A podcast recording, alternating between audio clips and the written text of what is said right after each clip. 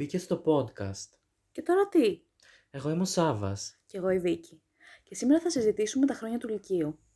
Πιστεύω πως πριν αρχίσουμε να συζητάμε τα 20, το πανεπιστήμιο και γενικά την ενήλικη ζωή, πρέπει πρώτα να πάμε πίσω και να αναλύσουμε λίγο πώς, πώς ήμασταν όταν ήμασταν στο Λύκειο. Πώς περάσαμε, τι περάσαμε και πώς μας έχουν επηρεάσει όλα αυτά. Εσύ τι πιστεύεις; Εγώ γενικά πιστεύω ότι το Λύκειο μας επηρεάζει όλους πάνω κάτω, γιατί όλοι πήγαμε στο σχολείο, στο Λύκειο, οπότε είχαμε όλοι περίπου τις ίδιες, τις ίδιες εμπειρίες. Α- Είχαμε το άγχος για τις Πανελλήνιες, το οποίο μπορεί να μας έχει επηρεάσει ακόμη και στην ενήλικη ζωή. Συμφωνώ ότι είναι κάτι κοινό που είχαμε όλοι, αλλά οι εμπειρίες μας στο Λύκειο νομίζω ότι διαφέρουν. Άλλοι περάσανε κυριολεκτικά τα καλύτερα χρόνια της ζωής τους και άλλοι περάσανε πιο δύσκολα. Για να βλέπεις αυτό το podcast, μάλλον πέρασες και εσύ δύσκολα, όπως εμείς. Ε, πιστεύω ότι είναι σημαντικό να, να αναλύσουμε λίγο αυτό το άγχος που ανέφερες. Γιατί αυτό το άγχος νομίζαμε ότι θα φύγει με το που τελειώσουμε τις Πανελλήνιες, αλλά για πολλούς μας ακολουθεί ακόμα και στο πανεπιστήμιο. Γιατί πιστεύεις ότι συνέβη αυτό; Οι Πανελλήνες είναι γενικά, πιστεύω, μεγάλο ταμπού στην κοινωνία μας. Ταμπού από την έννοια ότι όλοι πρέπει να πάνε να δώσουν Πανελλήνιες, να περάσουν σε μια σχολή ε, για να είσαι πετυχημένος, να πάρεις το πτυχίο σου και όλο αυτό δημιουργεί μια πίεση η οποία μπορεί να, να επηρεάσει εκείνα τα χρόνια του Λυκείου στα οποία θα είσαι κάτω από αυτή την πίεση, να επηρεάσουν την ψυχολογική σου κατάσταση και να έχει αντίκτυπο και στα μεταγενέστερα χρόνια και του πανεπιστημίου και μετά στην αγορά εργασίας. Οπότε πιστεύω ότι αυτό το άγχος είναι πολύ σημαντικό και αυτή η πίεση των, πανε... των Πανελληνίων. Συμφωνώ. Νιώθω ότι αυτή η πίεση δεν ήταν μόνο πίεση από τους εαυτούς μας. Ήταν υπερβολικά πολύ πίεση και από τους εξωτερικούς παράγοντες. Όπως είναι η οικογένεια η οποία βασίζεται πάνω σου. Δίνει όλα αυτά τα χρήματα ώστε εσύ να κάνεις ιδιαίτερα, είτε φροντιστήρια, ε, σε πηγαίνει άμα μένεις σε, σε κάποιες πιο απομακρυσμένες περιοχές. Νιώθεις λοιπόν όχι μόνο το βάρος το ότι πρέπει να τα καταφέρω, επειδή θέλω να τα καταφέρω, επειδή θέλω να κάνω κάτι με τη ζωή μου, επειδή θέλω να πάω σε ένα πανεπιστήμιο, αλλά έχεις και το βάρος των εξωτερικών παραγόντων. Έχεις το βάρος της κάθε γιαγιάς που θα σε παίρνει τηλέφωνο και θα σου πει πώς πάει το διάβασμα; Έχεις το βάρος της μάνας σου που είναι σε φάση γιατί είσαι με το κινητό και δεν διαβάζεις; Έχεις το βάρος του πατέρα σου που σου λέει τζάμπα σε πηγαίνω, τζάμπα πληρώνω τόσα χρήματα. Ενώ εσύ το μόνο που θέλεις είναι να κάνεις ένα διάλειμμα ή απλά έχεις έχεις γίνει burnt out. Και για πολλά άτομα, όπω το ξέρω, το burnt out συνεχίζεται ακόμα και στο πανεπιστήμιο. Ειδικά αν έχουν επιλέξει να ξαναδώσουν πανελλήνιες ώστε να περάσουν στη σχολή που ήθελαν. Και πλέον το βρίσκουν πάρα πολύ δύσκολο να διαβάσουν. Ε, επίσης, εγώ πιστεύω ότι αυτή η ιδεολογία του θα, θα δώσεις πανελλήνες και μετά θα ηρεμήσεις, ότι είναι η τελευταία χρονιά ρε φίλε, έτσι, έτσι μου έλεγαν εμένα οι καθηγητές μου, ότι θα κοπιάσεις τώρα για ένα χρόνο και μετά θα ζήσεις τη φοιτητική ζωή. Πιστεύω ότι αυτή η ιδεολογία είναι, είναι κοινωνικό ψέμα, πραγματικά. Και εγώ πιστεύω ότι αυτός ο μύθος μας έχει κάνει να πιστεύουμε ότι το πανεπιστήμιο είναι παράδεισος. Αλλά στην πραγματικότητα δεν είναι παράδεισος, ειδικά στην Ελλάδα. Είναι ένα παλιό κτίριο που πας και μαθαίνεις και εκεί. Κυριολεκτικά δεν, υπάρχει, δεν υπάρχουν πολλές διαφορές ανάμεσα στο πανεπιστήμιο και στο λύκειο. Εντάξει, μπορεί να υπάρχουν διαφορές ε, στον κόσμο που βλέπεις ή αλλαγή, επειδή θα αλλάξεις πόλη, ε, θα αλλάξεις περιβάλλον, αλλά πιστεύω ότι ε, ο τρόπος που είναι κατασκευασμένα και τα δύο είναι, είναι πολύ παρόμοιο. Εσύ τι πιστεύεις; Να σου πω την αλήθεια, εγώ διαφωνώ λίγο. Πιστεύω ότι το πανεπιστήμιο σου δίνει την ευκαιρία, ανάλογα και, το, και τη σχολή που είσαι και το έτος, να διαλέξεις τα μαθήματα. Να είσαι σε κάποια μαθήματα που ενδια... σε ενδιαφέρουν παραπάνω ή ακόμα και οι ώρες που είναι πολύ λιγότερες από ό,τι ήταν κάθε μέρα στο Λύκειο.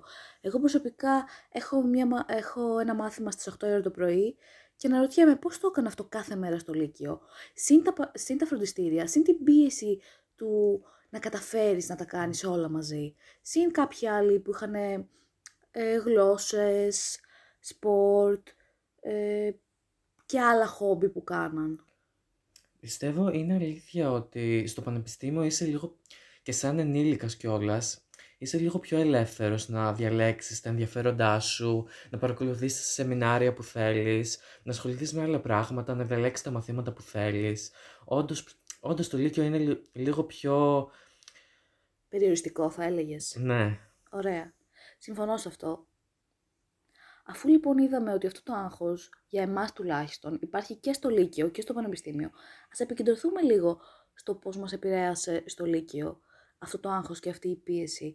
Πιστεύω ότι υπάρχουν πάρα πολλά ψυχολογικά προβλήματα που δημιουργούνται σε παιδιά, ε, που δεν συζητιούνται πάρα πολύ ούτε από τους γονείς, ούτε από τους καθηγητές για το πόσο τους πιέζουν και το πόσο αυτή η πίεση τους καταθλίβει, τους δημιουργεί διαταραχές. Κάποιοι έχουν προβλήματα με το φαγητό, είτε τρώνε πάρα πολύ, είτε δεν τρώνε καθόλου. Αυτά είναι προβλήματα που δεν μένουν στο Λύκειο, δεν μένουν στην τρίτη Λυκείου. Μπορεί να αφήνεις πίσω σου τις πανελλήνιες, αλλά τις διατροφικές διαταραχές, τις αγχώδεις διαταραχές, την κατάθλιψη, δεν μπορείς να τα αφήσεις πίσω. Ειδικά αν σε έχουν επηρεάσει σε τέτοιο βαθμό που θα ακολουθούν όλη τη ζωή σου. Για παράδειγμα, εμένα αυτό το άγχος με επηρέασε πάρα πολύ, ε, με επηρέασε πάρα πολύ, με επηρεάζει κάθε μέρα αυτό το άγχος. Είχα το άγχος του ε, να ξέρω το μάθημα και επίσης ε, επειδή ήμουνα εγώ, ήμουνα και είμαι πιο κλειστός άνθρωπος, ε, επικεντρώθηκα πάρα πολύ στο διάβασμα και δεν έβγαινα έξω. Έχασα δηλαδή, πιστεύω, πολλά χρόνια της ζωής μου στο διάβασμα. Και πιστεύω ότι το Λύκειο και ο τρόπος ο- με τον οποίο είναι δομημένο περιορίζει τους μαθητές και τους βάζει σε καλούπια. Όντως, συμφωνώ σε αυτό.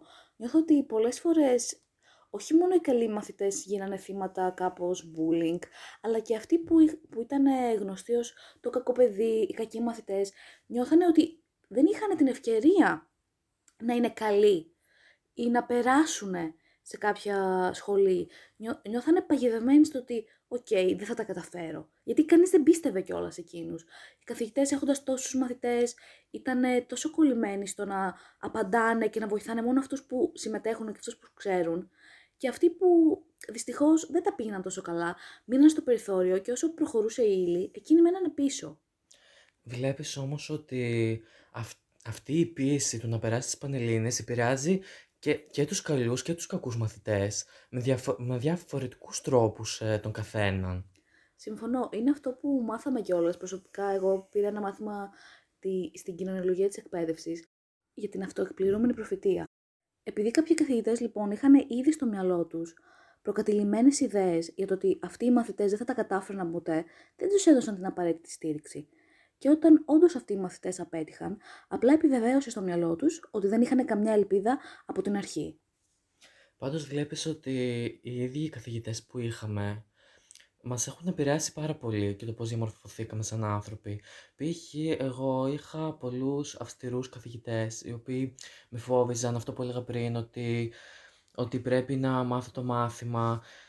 Αλλά είχα και πάρα πολλούς καλούς καθηγητές. Για παράδειγμα, εγώ στα αγγλικά είχα μια πάρα πολύ καλή καθηγήτρια η οποία με στήριξε στην τρίτη ηλικίου. Με στήριξε στο να δώσω πανελλήνιες για να περάσω αγγλική φιλολογία. Οπότε πιστεύω ότι και οι καθηγητές ε, είναι role models για, για τους μαθητές. Και πολλές φορές υπάρχουν καθηγητές οι οποίοι δεν ενδιαφέρονται για τους μαθητές και τόσο, ειδικά έξω από την τάξη, ή μπορεί να βλέπουν περιστατικά bullying ή, ή περιστατικά παιδιών που δεν βρίσκονται σε πολύ καλή ψυχολογική κατάσταση και να μην ενδιαφέρονται, να μην βοηθάν τα παιδιά. Δηλαδή, εγώ πολλές φορές ε, έχω δει καθηγητές που κοιτάνε μόνο τον κόλο τους. Όντως, και εγώ σε προσωπικό επίπεδο είχα έναν καθηγητή στην τρίτη ηλικίου που μας έκανε ιστορία, ο οποίος ήταν πάρα πολύ καλός και μας βοηθούσε. Βοηθούσε ακόμα και εκείνους που δυσκολεύονταν ή θα δίνανε πανελληνίες έτσι απλά για να δώσουν. Και έδινε την ίδια προσοχή σε όλους. Και προσπαθούσε όλους να τους βοηθήσει. Και αυτό φάνηκε. Φαίνεται όταν ένας άνθρωπος θέλει να σε βοηθήσει να επιτύχεις. Φαίνεται όταν ένας άνθρωπος απλά θέλει να βγάλει την ύλη και φαίνεται όταν πραγματικά νοιάζεται.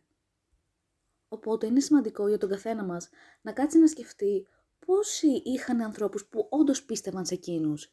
Είτε αυτός ο άνθρωπος ήταν ο πατέρας σου, η μητέρα σου, κάποιος άλλος συγγενής, είτε και οι δάσκαλοι, οι καθηγητές. Έχει μεγάλη σημασία πώς αναπτύσσεσαι όταν έχεις ανθρώπους οι οποίοι σε ενθαρρύνουν, σε βοηθάνε. Πολλές φορές νιώθεις την πίεση ότι, ότι επειδή σε αγαπάνε τόσο πολύ και επειδή σε ενθαρρύνουν τόσο πολύ, αυτό σε κάνει ακόμα να νιώθεις ότι πρέπει να τα καταφέρεις. Αλλά πιστεύω ότι έχει σημασία ο καθένας μας να σκεφτεί το αν όντως είχε κάποιον να τον ενθαρρύνει, πώς θα ήταν τα πράγματα, παρά κάποιον να τον πιέζει. Οπότε, αν όντως κάτσουμε και το σκεφτούμε ότι δεν είχαμε αυτούς τους ανθρώπους δίπλα μας, νομίζω ότι είναι σημαντικό να γίνουμε εμείς αυτός ο άνθρωπος για τον εαυτό μας. Πλέον δεν είμαστε στο Λύκειο, είμαστε στο Πανεπιστήμιο και είμαστε μόνοι μας. Άρα πρέπει να είμαστε και εμείς αυτός που θα μας ενθαρρύνει.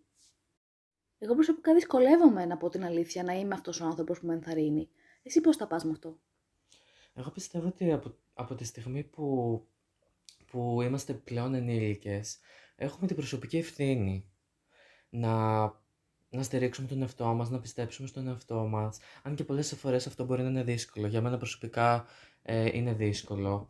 Οπότε πιστεύω ότι το να κοιτάξουμε πίσω στα, στα χρόνια του Λυκείου ή ακόμα και, σε και πιο προηγούμενες χρονιές και το πώς, ε, πώς μας επηρέασαν αυτές οι χρονιές βαθιά μέσα μας, το πώς βλέπουμε τον εαυτό μας, και στο αν είχαμε ανθρώπους που μας στήριζαν ή ανθρώπους που δεν μας στήριζαν είναι σημαντικό για να εξελίξουμε τον εαυτό μας ακόμη και τώρα. Όντως, μια πολύ καλή ερώτηση είναι πώς θα μπορέσει κάποιος να εξελίξει τον, τον εαυτό του και να έχει αυτοπεποίθηση εφόσον στα χρόνια του Λυκείου ή και σε προηγούμενα χρόνια δεν, δεν είχε αυτή τη στήριξη από άλλους ανθρώπους.